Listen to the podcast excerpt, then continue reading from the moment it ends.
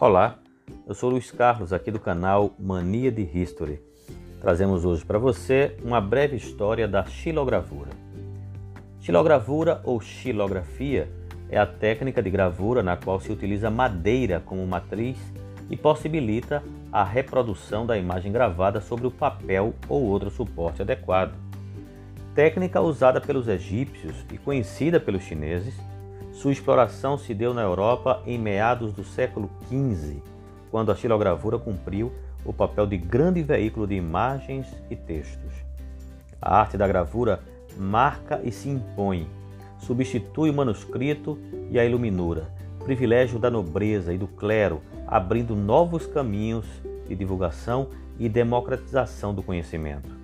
No Ocidente, a xilogravura inova por contribuir com o figurativo, com o passar dos séculos, a Chilo conquista sua importância nas obras de grandes artistas do século XX, como Valoton, Gauguin e Munch.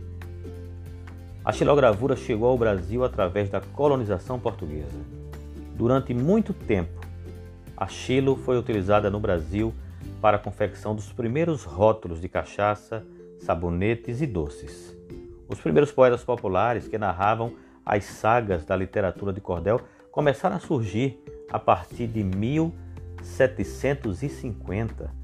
Analfabetos em sua grande maioria, eles recitavam suas histórias nas feiras ou nas praças, às vezes acompanhadas por música de violas, muito similar à tradição europeia.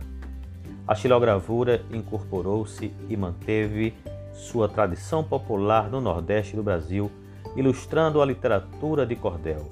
Os folhetos de cordel foram trazidos ao país pelos colonizadores portugueses.